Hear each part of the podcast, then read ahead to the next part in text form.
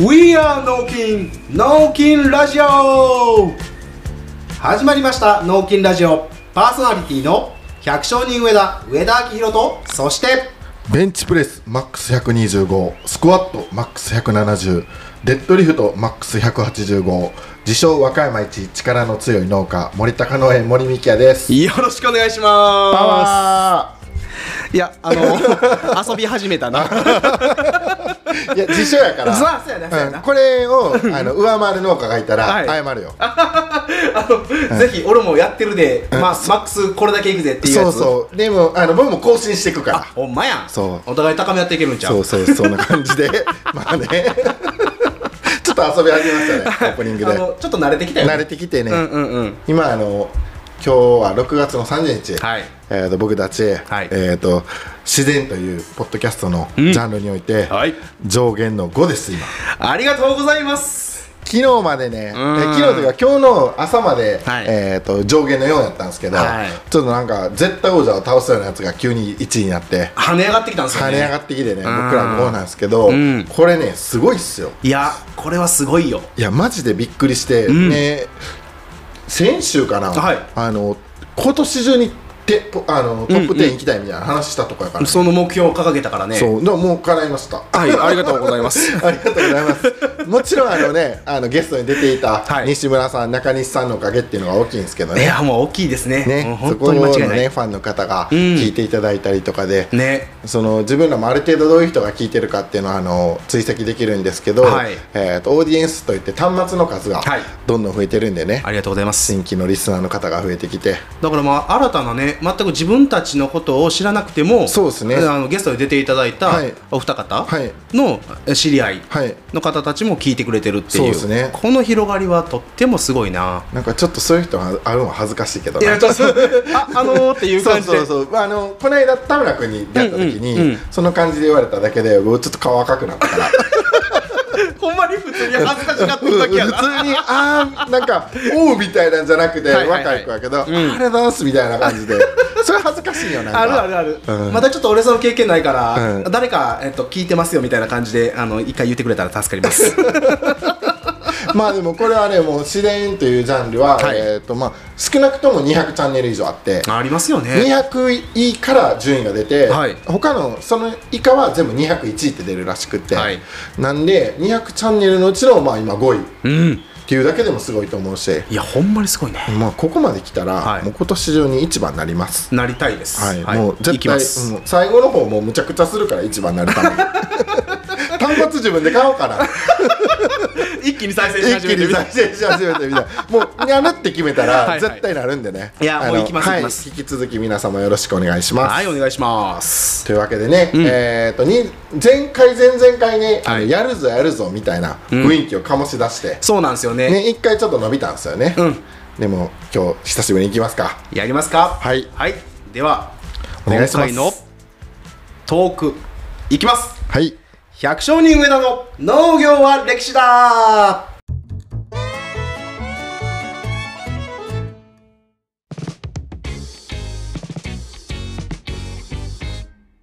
このコーナーは歴史大好き百姓人上田が世界の歴史から農業にまつわるお話を皆様にお裾分けするコーナーですはいよろしくお願いしますよろしくお願いします久しぶりですねいや本当久しぶりですね久しぶりなんかな僕らの感覚で言うともう間が濃すぎて、はいあの久しぶりに感じるんですけど、はい多分1か月ぐらい前に梅そうなんですやよってからですよねそうなんですで今まさに僕あの梅平行ってるんでねあ梅平井ねそうそれを思い出しながら、はい時に聞きながらそんまですよねそうでも結構楽しかったであの梅を取りながら、んうんその上田の農業は歴史だの、はいえー、と梅の話を聞きながらはいやると、まあまあエモ いやん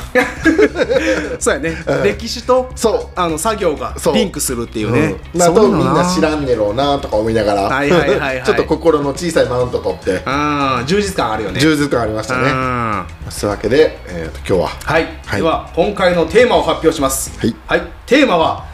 禁断の果実西がリンゴなら東は桃だぜ人類が求めた桃源郷への道おお大きく出たなということで、はいはいえー桃おをーテーマにさせてもらいました掘り下げるねいやーまさにもうこの時期少し前からですけども、はいはいもう早生の桃っていうのがね始まったんですよ早せってことは早いやつ早いやつですねあそうやなみかんでもそうやからはいそれ今で早いんや桃早いらしいっす 桃ねあの買ったことはないんやけど、はいこの時期たまにもらうやんかありますみかん好きやか らね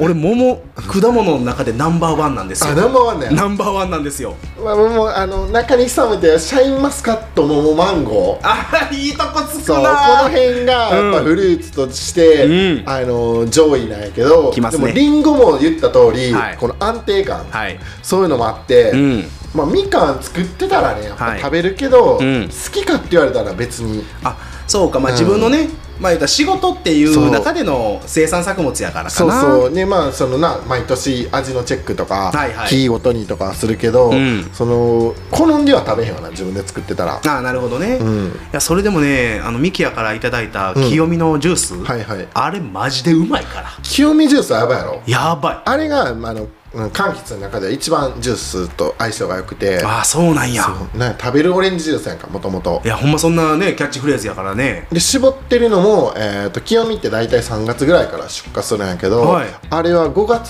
末とかまで基熟させてる清見から作ってるからこれはすごいなこれはね正直レベチっすほんますねはいもうめっちゃ自信あるみかんも、んやっぱりあの基熟させてからやってるんやけど、んちょっと味が濃すぎるというかあーみかんの方はどうしても氷入れて飲んでもらわないと、はい僕とか濃すぎるって感じてなるほどねまあ、濃厚でいいんやけど、うんまあ、その喉越しっていうのかな、はいはいもう清見がベストああねえワースみトは破作ごめんなさいちっちゃい声あで言ごうめんなうわポンカンごめんなさい まあね、そんな中で、えーちょっとこう時系列を戻して、はいの6月7月に入ってきたら桃ということでおお桃に対してのねその印象はまあ大好きとか美味しいとかありますし、和歌山県が誇るね荒川の桃ですよ、そうっすよね、うん、そういうのもねやっぱりこれ大きい話なんでじゃあなぜ荒川に桃が、はいはいえー栽培され始めたのかはいとか、えー最初からね、桃が日本に来てから、うんこれだけ美味しい桃をみんな食べてたのかとかおおそういうところをあの少し時系列と物語とエピソードを踏まえながらお伝えしていきたいなと思いますので、今回ねあの今いただいたはい資料の文字数えぐいっす、えーかえー ずっと過去一ですずっいとや更新してますやばいこれはあの皆様心してはいお聞きください、はいでもこれ聞くと聞くとあの何回も聞くとね、うん絶対頭に入るんでそうっすねあの特に桃とかに興味が出た場合はね、はい梅も23回聞いたから、うん、聞いたね、んうん覚えたからね大体さあそれでは、はいやっていきますよ、はいはい、ではまず桃っていうのは、えーどういう種族なのかはっいていうとこなんですけども、はいえー桃はバラ科桜属桃亜属という分類に入りますはいはい、で学名がプルヌス・ペルシカっていう知ってるやつおらんけど なはいはい英名、まあ、あの英語ですね、はいではフラワーリングピーチおしゃれやないやーピーおしゃチれだけと思ってたわでしょ、うんまあ、そういうねあの名前できちっはといはい学術的に、はいえー分類されてるんですねでちょっとこうねあのペルシカっていうところ学名でありましたけれども、はいこれにはちょっとエピソードが一つありまして、はいはいあの桃って原産はこれ中国なんですよ、え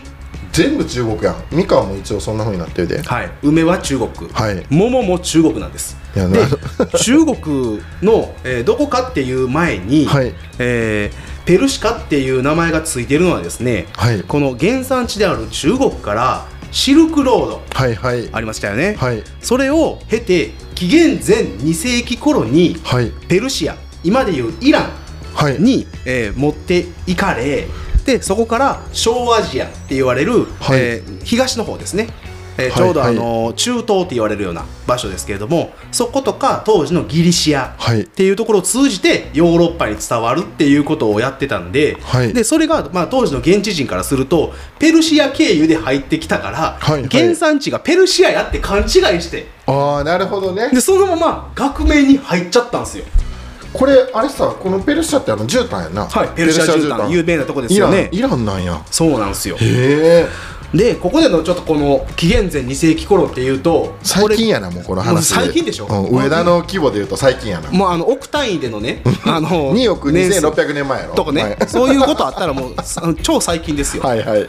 でここでの時代とすごくリンクする人物がいまして、はい当時マケドニア王国っていう都市国家、はいポリスがあったんですけどもそこのアレクサンドロス大王ですよ、はいはいはい有名ですよね有名ですね超天才の、ははいい戦術家なんですけどもこのアレクサンダロス大王が宿敵のペルシア王国っていうのを倒してはい統治したっていうような年とちょうどかぶってくるんですよ、へえ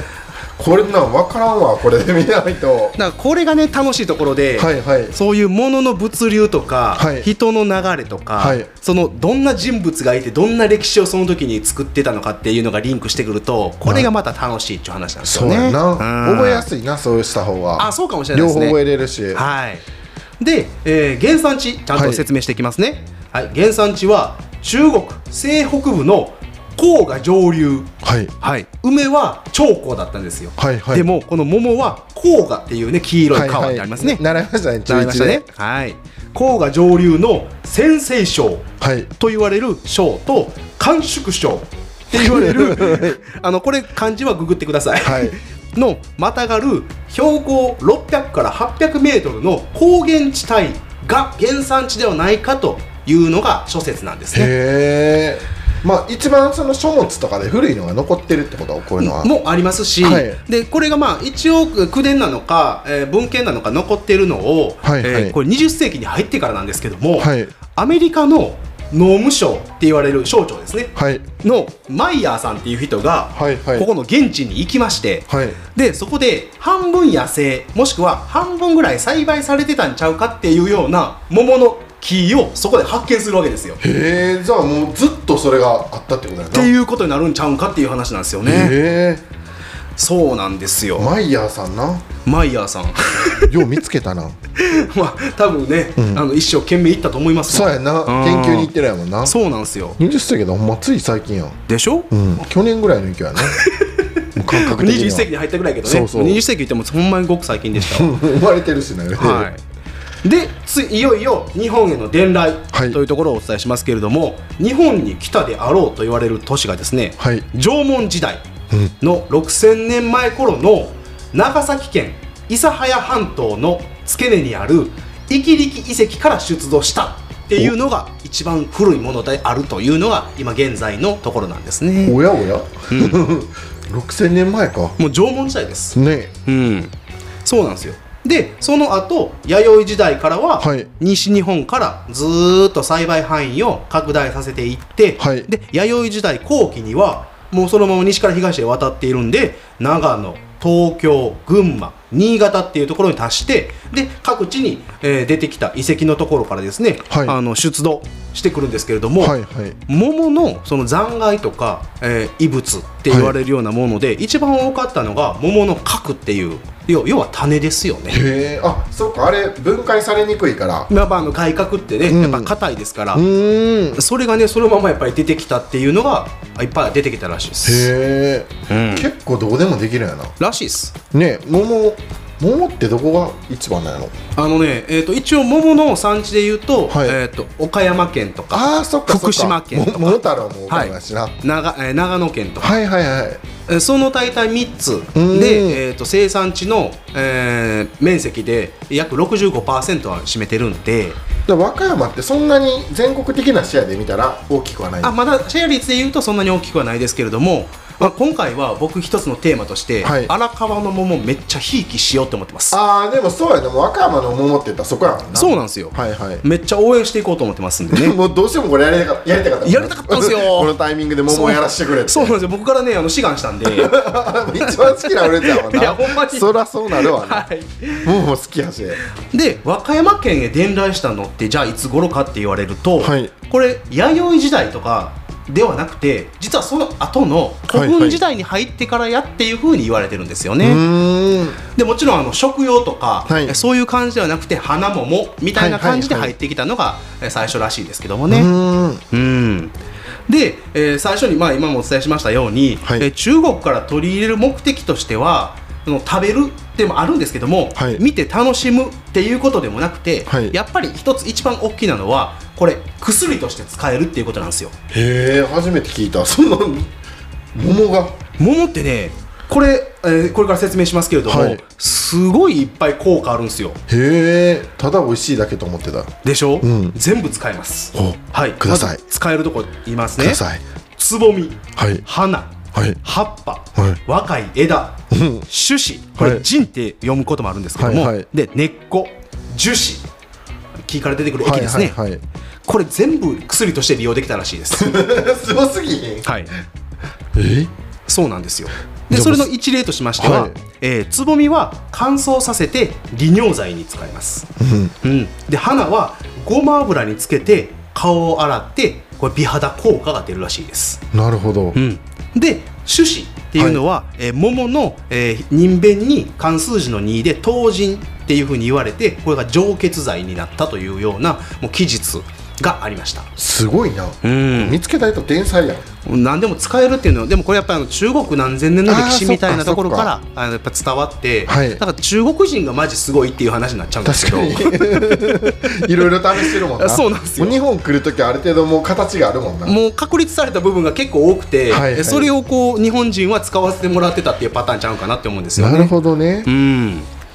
で、えー食用としての汎用性の高さっていうのも、まあ、やっぱりありまして、はいで寒いところでもできるんかなってさっき、まあ、ミキヤも言ってくれてましたけれども、はいはいえー桃の樹木っていうのは寒冷地でも果実をたくさん実らせる放散性、まあ、豊かにはいはい作ることができることから、えー穀物類の共作時の食料として重要視されたり、はいで渡来時、えー桃が来た時ですね、はいはい今の桃とは違って改良はほとんどされてなかったからえ美味しいものではなかったらしいですやっぱりえー、じゃあ甘みとかなかったんかなしかもサイズもめちゃめちゃ小さいんですよ、うん梅梅に近い感覚からイメージ近いですねそうやんな、うん、保存食になったんかなその時とかやったらそうかもしれない干でしすたりねしてね、うんだからどっちかっていうと本当に梅みたいなサイズ感フルーツ感はなかったやろうななかったですねな野菜っぽい感じのそうですねもうその食用に今の、えー現代の桃と言われるものに近づいてきたのは、はいえーまた後半でお話しさせていただきますけれども、はいここでね桃がえーすっごい面白いなって思ったのが、はい中国とか日本において、はいはいもう神話伝説うんへのところに桃めっちゃ出てくるんですよえなんか知らんけどそんな神話は聞いたことないけどそれ桃太郎ぐらいしか知らへんわ桃太郎の話もね、えー最後にはちょっとさせてもらいますけれども、はいまず、えー中国の伝説、まあ、神話ですねを 一つ、えーエピソードを紹介したいんですけれども、はいえー中国で桃といえば不老長寿、はい幸運の果実とされ仙女あ仙人の女の人ですね、はい仙女の西洋母が関係していると言われているらしいです、うん、でこの西洋母っていう仙女は不老長寿を司る女神で、はい桃の園を管理していたということらしいんですけども農家やな 農家なんですよ 名前は大げさやけどはいはい、 でそこにはね3000年に一度だけ実る不思議な仙人の桃って書いて銭湯があったとか言われてるらしいんですよへえ3000年に1回ですよもう誰も見れませんさい最後いつか気になるなさそう最後に実って、次いつ実るのかっていうのすごい気になりますよね気になるよなうん、そういうのがねやっぱ伝説として残ってて、はいでこの伝承から3000年って漢字で書いて、はいこれを「道とせ」と呼んで「道とせの桃」という言葉が出てきて「道とせの桃」イコール非常に珍しくめでたいものであるみたいなところが伝わってるんですねこれさそういう言葉に使えるってことあそうなんですよ道とせの桃みたいやなっていう使いそう方ですお前めっちゃ珍しいしめでたいもんもやっとるなとか持っとるなみたいな感じを明日から使おうかな あ使ってくださいこれぜひねうん、わかりました。知識あるなって思われますんでねああ、なるほどな。はいまあ、ほぼ、ほぼ再現性以来みたいなとこで使うのな。あ三ーか千もしれん年ねに一回やからあな。ほんまやほんまやホールインワンとかしたら。あ、えー、ホールインワンの確率結構高いね。 あ、そっか。 三千年に一回やったら、今まで経験ないことやもんな。誰しもがね。うん。で、えーこの西王母っていうのは、はい西遊記にも登場してるんですよ。えあの孫悟空ね。出てたかな、そんなやつ。ね、玄奘って言われる、はい要ははあいはいのお坊さんですよね。は、はいいははいいでそこの、えー不老不死に憧れる孫悟空が、はい西洋母の桃園で身を食い荒らすというエピソードがあるらしいんですよねへえもうだからあのやんちゃなんですよそうやな孫悟空はな孫悟空がねめちゃくちゃやんちゃやもんなはいで孫悟空が食べた桃はバントって言われるこれ未だにあるらしいあの桃らしいんですけども、はい平たいフォルムでねっとり濃厚な甘みのある中国原産の桃なんですよへえだから実質あのありますあるんすね、うんちょっと食べてみたいなだからこれはね結構見た目はね僕も見たんですけどもえ日本にもあるんへえ日本にもありますえで、えー世界三大美女の楊貴妃も好んで食べたという逸話もあるということなんですはよいね、はいはいでね僕この時に、えー孫悟空がね、はい不老不死を目指したとか、はいえーなりたかったって言ってますやんはい僕らが孫悟空と不老不死でイメージできるのって「ドラゴンボール」のナメック星でフリーザが確かに不老不死めっちゃ欲しがってたから「ドラゴンボール」集めてましたやんあ確かにそうやなあれしか僕イメージわかなくてこれ読んだ時にこれね、うん真の始皇帝もそうやなあ最後あの不老不死の薬を探して、はいえー、と利子の助言とかかな、はいでそれで新宮とか来てるやんかああそうですねそうあの一族たちが一族たちが何千人もね引きそう連れてそういう伝説もありますもんね、うんであのそこ実際にも桃って名前入ってたかもしれんなああったかもしれない、うんおうおうちょっとまた調べてくださいあはい新宮あの真の始皇帝神社で出てくると思うんでそうですね、はいあと実際に飲まされてたのは水銀だったっていうあそうそうそうのはありますもんね、真の始皇帝ね、それでさあのすぐ死んだみたいな感じありますけども、で、えー、とちょっとここで話が脱線するかもしれないんですけれども、はい桃を連想させる漫画ってあるんかなって思った時 に、あったんですよ。これね、えー週少「週刊少年ジャンプ」のはい「方針演技」っていう漫画覚えてます 覚えてるよこれね少し説明しますね、はいこれ1996年から2000年まで全204話、えそんーなんあったんや連載されていた藤崎龍先生の作品なんですけれども、はいあのこれ中身がね、うん本当に当時の中国の,、はいあの同志とか、はい仙人とか、はいいろいろんなキャラクター出てましたよ。はいはいでこの、えー主人公が太公坊っていうはいはいはい子で、まあ、このもあの少年みたいですけどもう何千年も生きてる前やったら仙人ですわで、えー原始天孫って言われるめっちゃもうほんまザ仙人みたいなおじいちゃんいはいの直弟子で、でこの太公望は州の軍師であるとだからもうこういう仙人とか同志みたいなねキャラクター設定でもういっぱい出てきてねだからあの時には陰王とか ダキとかいっぱい出てきたと思うんですよ覚えてんなこの漫画人気なかったやろほんまっすか後ろの方違ったいや僕めっちゃ見てたやつなんマでジすけで、ど、はい全然その名前ぐらいとキャラクターぐらいしか覚えてほなんいまに後ろの方やったと思うけどおなかしいなぁ映画苦手やったよなああそうかそうか、うんでね、あのーちょっと話が脱線したんで戻ってきますけれども、はいえー次の伝説逸話としては、はい桃源郷伝説いかっこいいなややっぱり桃源郷ってね桃源い郷ってまあ今でも使うもんなあそうなんですよあのいわゆるユートピアやなあそう全くその通りそうやでな理想郷とかユートピアっていうのがあの英語であったり和名であったりするわけなんですけれども、うんこれちゃんと、えー期日が残ってるのがありまして、はいえー古代中国の文学者、はい唐延明さんが書いた「十日元気」って言われる書物がありまして、でこうそこに登場してくる伝説上の楽園なんですよ。うーんでちょっとあの中身説明しますね、はいえー作中では、えーとある漁師が山奥で川を遡っていくうちに桃の林が広がる場所に行き着はいきそば、の山の中腹に開いた洞窟に入ってみると美しく豊かな山里が広がっていたという、えーそこに暮らす村人たちは漁師を快く歓迎し漁師に下界のことを尋ねた、はい自分たちは新王朝の頃に乱戦乱を逃れた難民の子孫で長い間下界から隔絶し漢王朝も三国もし三国志も知らずにここの里で暮らしてきたというでえー説明したらしいんですよなるほどここで出てきたんですよ新ほんまやな王朝がいやもうだいぶ時代経ってるけどなそうなんですよ 100年ぐらい余裕で経ってるやんと思うでしょ、うもっと経ってまして、えー実はこの人たち500年間下界から隔離されてました え何歳だよあ子孫たちなんあーでそうなるほどなこで一応脈々と、はいはいあの人がつながってきたらしいんですけ イど、ンねカ、帝国みたいな 人と離れたとこで あの完全なもう隔離文明なはいはいで数日間山里で過ごしたあとこの漁師はえー戻ったんですけれどもで下界で山里のことを人々に話した、はいでやっぱりみんな行きたがりますよねなるなるでその後また豊かなみんなで行こうってね行った後は、えー行くことはできなかったというそういう話なんですよまあぽいなぽいでしょうん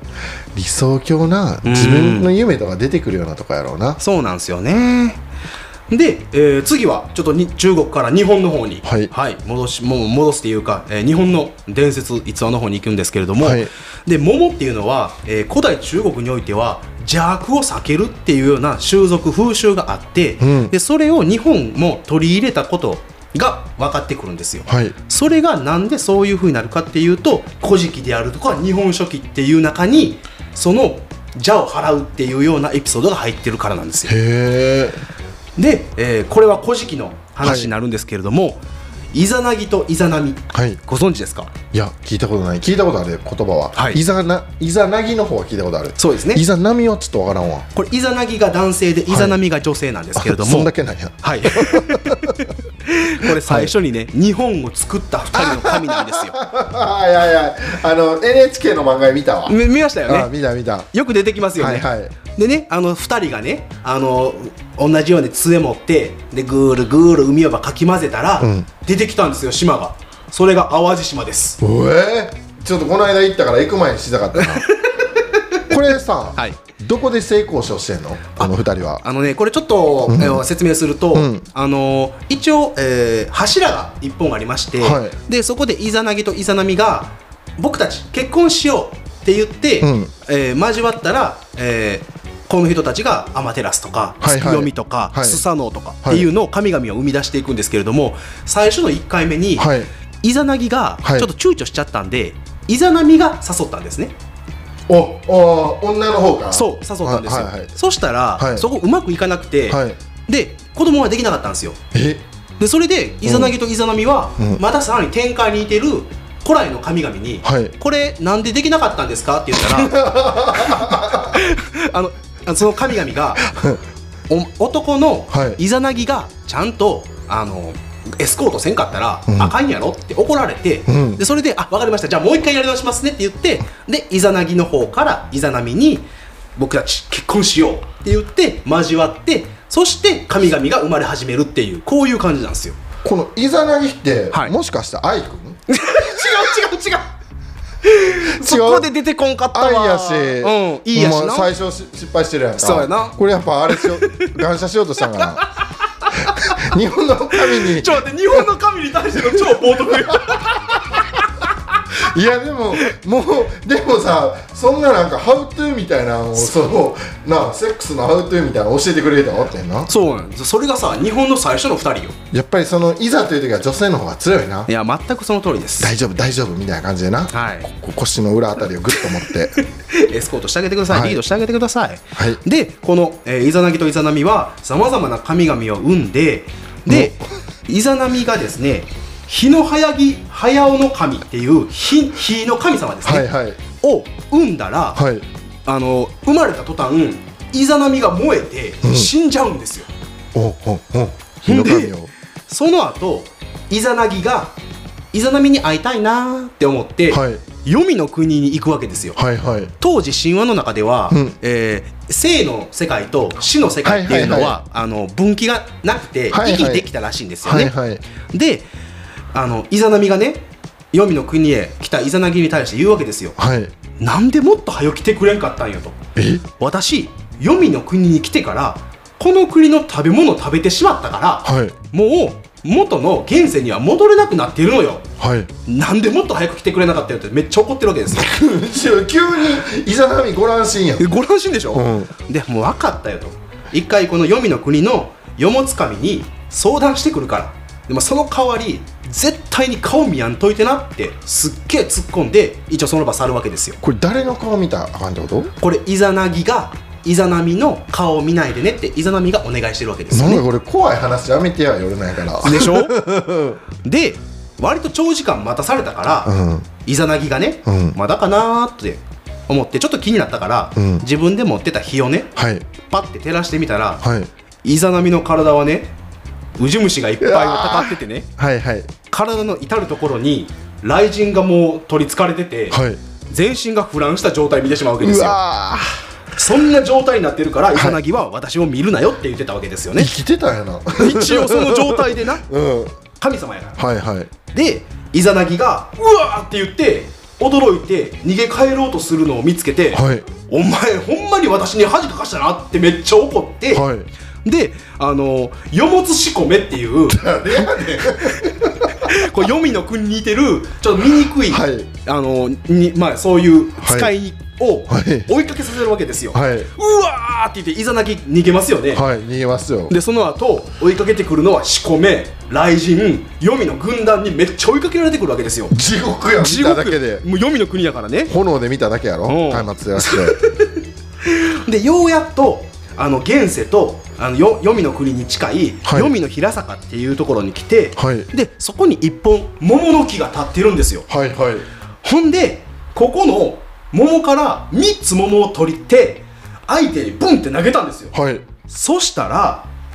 全員逃げてったんですよ桃を投げられただけでこれがねだからその邪を払うっていうエピソードになるんですよその期限っていうか起源というかねええ全然わからん話だけどなこ最初何の話してんのよと思ったでしょれいやこれ見ててもわからんから聞いてる人はみたいなのあると思うけどまあそのね伝説の話そうなんですよ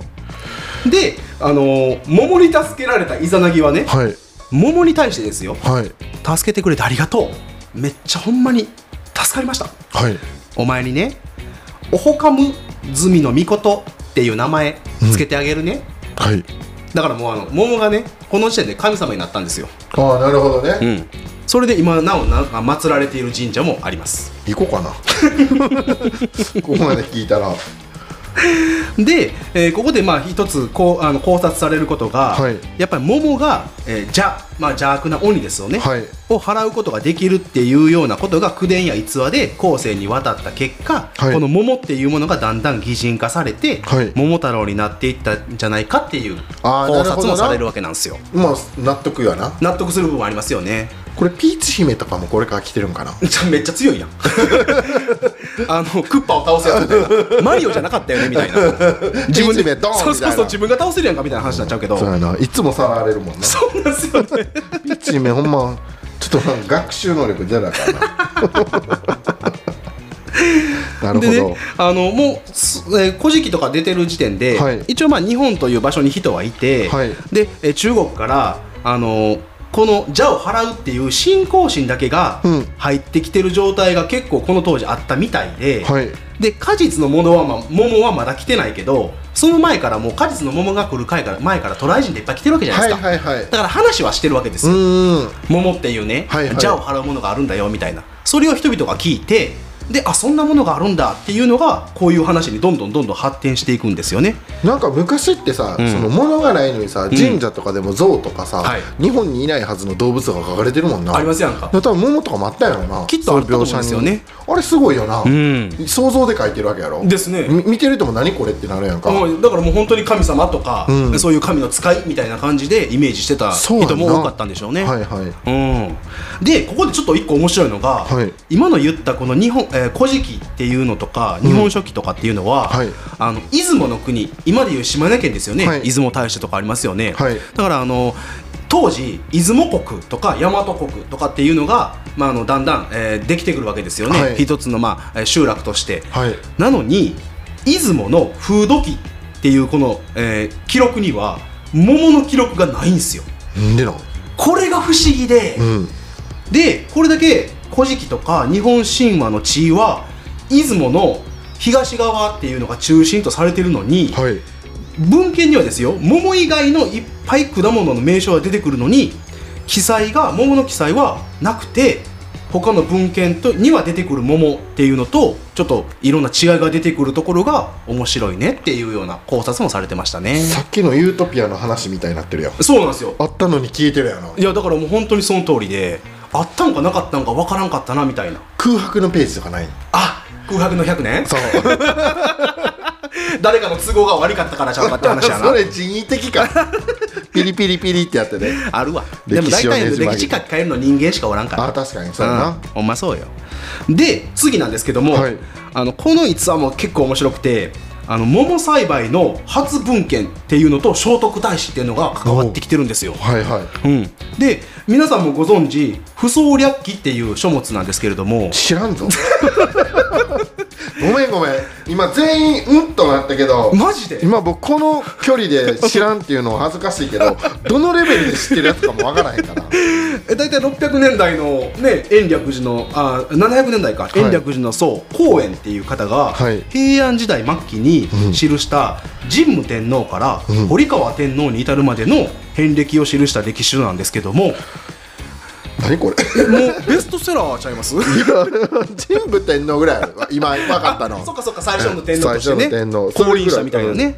そっかそっか、まあ、それの、えー第3巻にある三冠なんかチャラいなじゃないでしょ漫画みたいになってるね そうでしょでそれの橘の豊日の御事っていうはい家に、えーその庭に桃の花があって、はい松も周りに生い茂ってたよっていうちゃんと記載があるんですよ、うんうんこれがきちっとした歴史書うんの中での桃っていうのが出てきた初めてなんちゃうかっていうふうに言われてるん日です本よの中日本でねそうなんですよへえちゃでんことでここになんでじゃあ聖徳太子と関係しているんかっていうと、はいこの橘の豊日の御事っていうのは陽明天皇って言われる天皇のはい王太子時代の名前でこれ聖徳太子のお父さんなんですよえ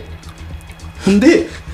これちょっと昔聖 の徳太子のお父さんの話は知らんなそうでしょう、はい陽明天皇という方なんですけども 天皇だったんよはいでこの陽明天皇が聖徳太子にはい聞いたんですよ、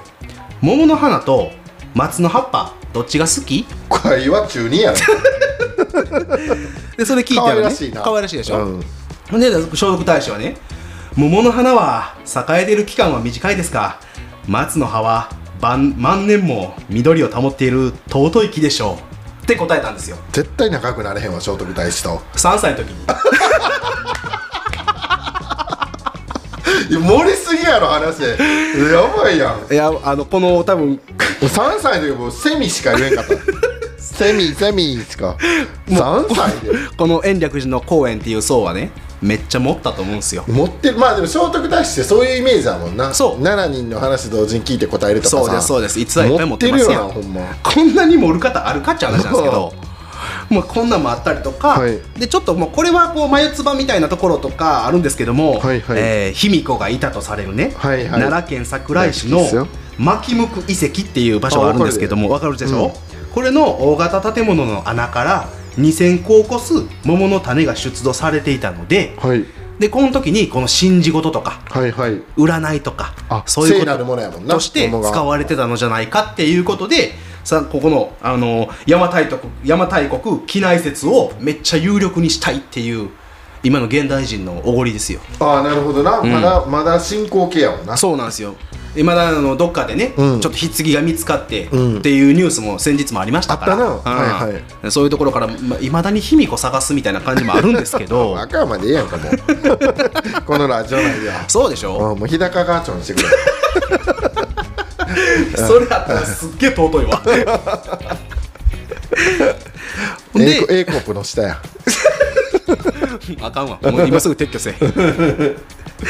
で、まあ、あの奈良時代とか平安時代には、はいあの花桃としての、えー記録がめっちゃ残されてて、はいで漢詩とか中国のですね、はいはいで、えー日本の平安の和歌とかでも今多のく用いられてるんですけ今のどインスタやなそうでしょ今のインスタが若いな当で時のこのインスタは、うんちょっとあんまりでも読む人の内容が多すぎるんで、ここ割愛しますはいで次に、えー文化風習っていうのを、はいえー桃と結びつけていきたいんですけれども、はいえーひな祭りと桃うんもうイメージわかりますよわねかりますようん、でひな祭りの起源っていうのがありまして、はいえーこれは中国の上司の節句と言われるこの上司っていう漢字はですね、はい上下の上に十二支のねうしたらうありますよね、はいはいそれのみ蛇のみありますよね、はいこれを上司って書くんですけども、はいこの上司の作、えー節句3月の初めに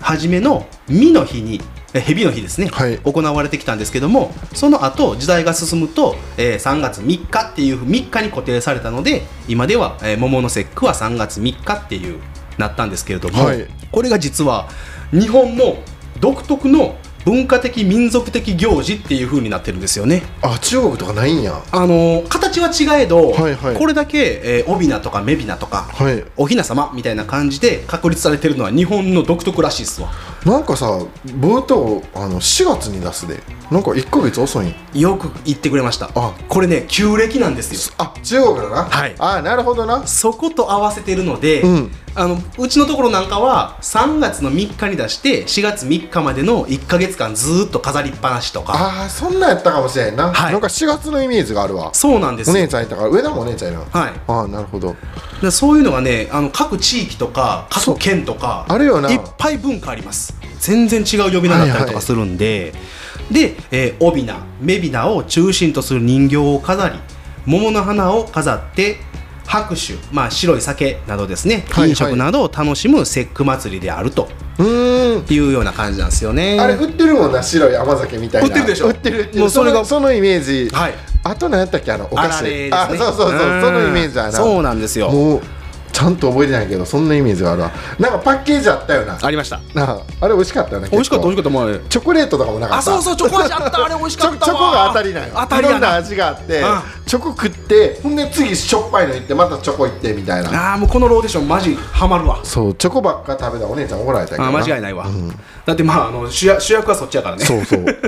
で、えー中国の上司説って言われるこの上司の節句のことなんですけども、はいはいこの原点は実はこれ農耕と密接に関係してるんですよ、自分らのこの農業なんですよね、はいはいで古来より3月3日は山の神様が山から降りてきて、うん田んぼの神様に姿を変えると日と日として農耕を始める節目っていうのが中国の上司なんですよね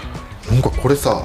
僕らがそのなんかイベントやりだしたら、はいずっと100年ぐらい続いていくかもよいやー三すごい3月3日にイノベーション3日にはい田んぼで騒ぐ、は 新しい祭り作れるやんかいいけますよ上田祭りにしようもん固有名詞が過ぎるわ。 でもともと節句っていうのは、はい本来の季節の変わり目の節目はいはいはいはいに神様に植物を与えたり備えたり健康長寿や家内安全等を祈願する日っていうのが中国のそういう節句っていう区切り区切りなんですようね。ーんなるほどなうん、やっぱりだから五穀豊穣とか、はいはいえそういうのも踏まえての、えーまあ、分岐点だったんでしょうね、もう祭りやろうよ、うん、やっぱやるしかないんかうな、ん、来年の3月3日上田の田んぼ集合で 準備しておきます。はーいただ騒ぐだ けな田んぼでで、えーこのひな祭りなんですけども、はいこれ江戸幕府うんがね、あのー尊王攘夷とか、うんえー明治維新とはいかはで、明治時代に入ると、はいこの、えー公式行事としての五節句って、まあ、日本にはあるんですけども、はいはい桃の節句とか、うんあのいろんな節句ありますよね、はいはい廃止したんですよ。なんと明治時代に入ってあ新しい新体制にせなあかんから、ん今までの日本の文化風習を一旦やめちゃったみたいなアメリカかぶれのやつがなかぶれてますわ、ねでそのためひな祭りもねこれ衰退するんちゃうんかって、んね、危惧されたんですけども、はいこれがね面白いのが明治10年1877年に、えー国内で第1回内国官業博覧会でひな祭りが復活させたんですよねえ催し物としてかなそうですメインイベンのトイなんベですントよみねたいな、でさらに1904年の日露戦争の頃ですよね、はいはいこの頃にひな人形のあの夫婦びなはいはいを夫婦相和っていう要はあの夫婦仲良しでいてねみたいな感じで、政府がプロパガンダ出すんですよあーはいはいはいだから戦争をみんなで頑張ろうみたいはないはいはいこれを感じです持よっといてみたいなそうそうそうでそれで百貨店がひな人形を売り出してで昭和11年はい1936年には作詞佐藤八郎さんあ知ってるよ作曲家川村光陽さんの童話「嬉しいひな祭り」のレコードが発売されるんですよえぐ いやん戦前やん戦前でしょ第二次世界大戦の前やん10年前か10年弱やなそうであのお花を飾るよ桃の花みたいなあーそうやなあれそんな古いんやめっちゃ古いんですよでこの歌詞がここに出てくるって全国にレコードが広がったことによって桃の花はひな祭りで使うものっていう風に全国に広がったんですよへえまあ当たり前に全部あるものと思ってたからななんかやっぱり順番があるんですよねうんこれあの聞いたお父さん方が、はい小学生ぐらいの娘にこの話してほしいよなあー多分エモい多分寝ると思うなどう いう意味いや難しすぎるやろあそういうことか単語がああそうやね、うんちょっといろんなねキーワードがちょっとこう過ぎたかなって思いますよね中国のイベントなんやな、ん仏教とは絡んでくるやろうなやっぱりもう、えー昔の先進国であり、んえー中国っていうのは日本からしてももうお手本ですよはいはいはい要はもう文化にしてもシステムにしても、う行あの行政にしても全てがお手本だったんですよねさ仕組みが完璧やったから昔あのキリスト教の友達がいて、はいはいそのこういうイベント出んかったよなあ多分そういうことやろうなそうやねお盆とかもイベントとか来んかったから、あうんうんうんそういうのあるんやろうなあるよね、うんはやっぱりだから中国は儒教道教とか、いはいでそのまま日本に、えーまあ、行政機関として仕組みが伝わってきたのは仏教じゃないですか、うんうんでそういうのが、まあ、広まっていく中であの考え方としては、はいはいえー日本は神道とか八百万の神とか、うんで仏教っていうのもあれはいわゆる哲学なんですけども、はいはい日本が取り入れた理由は、えー行政シシステムで、うん民衆を、まあ、一人の、えー仏教、えー仏像ですよね、はいはいに、えーあやかって、えーこの人たちがあなたたちを救うからえーそれを代理にするのは私です天皇ですって言ってでそれで、えー民衆を統治していくはいはいみたいな、はいそういう流れになっていくんでうーんなるほどなだから歴史っていうのはもう結構なんかそのね自分の知識とこんの新しい知識がリンクしたら楽しいな、楽しいと思いますよ。まあ、ちょっとだけあったわああよかったよかった。うん、8割ぐらいもう何言ってんねやろと思いなが らもう一回聞こうみたいなあそうですねんぜもうひ一回、うんはい勉強しますはい、ということで、えーここまでを前編とさせていただきまして、はい次回を、えー後編、えーここから何をお話しするのかっていう概要だけ説明しておくと、はいえーちょっと花桃の種類とかいよいよ食べる桃の歴史であるとかそこを、そこを話したかったよな、は俺いら、そこを、ね、一番行って、まであ最後にはあの荒川の桃をめっちゃひいきしていきますんで。あそれはね、はい当然ですよ、はいいやでも面白かったなここまでで難しいけど、はいまあ1回2回3回ぐらい聞いたら覚えれるかなそうですね、はいちょっとまあ拙い説明もあったかもしれないですけれどもいえいえはい、頑張っていきますんでまた次回もよろしくお願いいたします、ご清聴ありがとうございましたありがとうございました。